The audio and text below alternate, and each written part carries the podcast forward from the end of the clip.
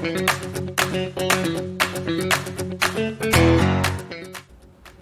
の皆さんこんばんにちは。ステーフ野球部背番号24番のウニです。今日は11月1日水曜日でございます。それでは今日参りましょう。お茶の間雑談上原ジオ。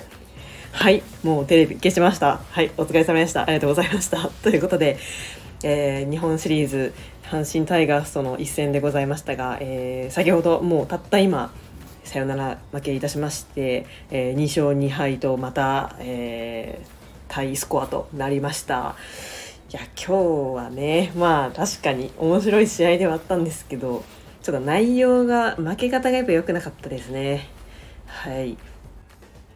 最初の方はねあの取って取られてっていう感じでいい感じの接戦だったんですけど、まあ、2点ちょっとリード広げられちゃいましてでオリックスもね毎回のようにこう先頭を出してで毎回のようにチャンって流れるみたいなそういうチャンスはいっぱいあったんですけど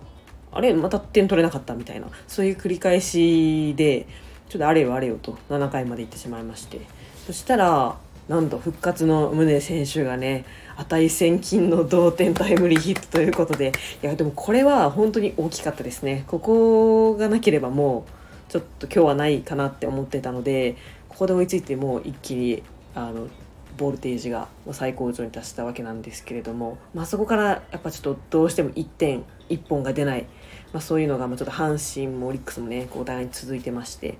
で最後やっぱ9回の裏ですね。今回はちょっとワーニングがお休みということでワゲスパックが出てきたんですけどちょっとなかなかボールストライクが入らないということででちょっとバッテリーミスもちょっと連続で出ちゃってホイホイとちょっとランナー進めちゃってで中島監督は申告敬遠出して満塁策を取ったんですけど、まあ、見事大山選手にね、はい、ちょっと内野を抜かれた綺麗なタイムリーヒットで、えー、サヨナラ負けとなりました。まあねあのー、押し出しよりかはまあまあ まあすっきり負けられたんじゃないかなと思いますけどまあでもね嫌な負け方ですよね。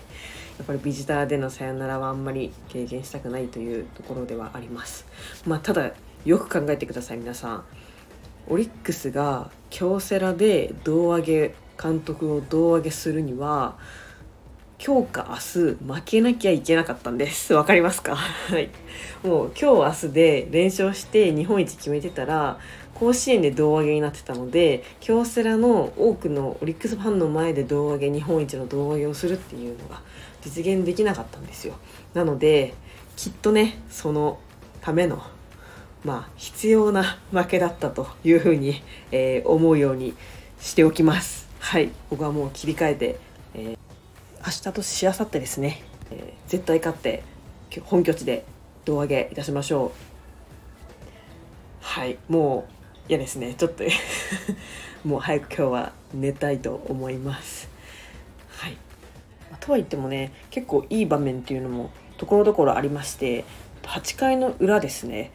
えー、なんとねセンターの中川圭太選手がちょっと守備でミスをしてしまうというような結構痛い出来事がありました、まあ、珍しい、まあ、プレーでしたよね。なんかそれまでもこうあの森友哉選手の折れたバットがこうピッチャーの方に飛んでいってそれでちょっとうまいことセーフラッキーなことにセーフになったりとか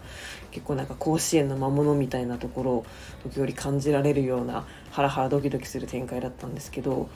こういうねちょっとやばいやばいピンチっていうミスをしてしまってもその後この小木田選手の見事なフィールディングでこうアウトを取ったりですとかこうみんなにカバーするぞっていうところがすごい感じられたのであもう今のオリックスではこういうところ強いんだなってこう誰かがまミスをするのは仕方ないことだけどそこをみんなでカバーしましょうみたいなところがよく、えー、分かるまあ、イニングだったかなと思いますのでこちらはの素晴らしいチームプレーということでぜひねあの中川選手も明日また切り替えて5打数5安打ぐらいでねオリックスに貢献いただければと思います。まあ、きっとね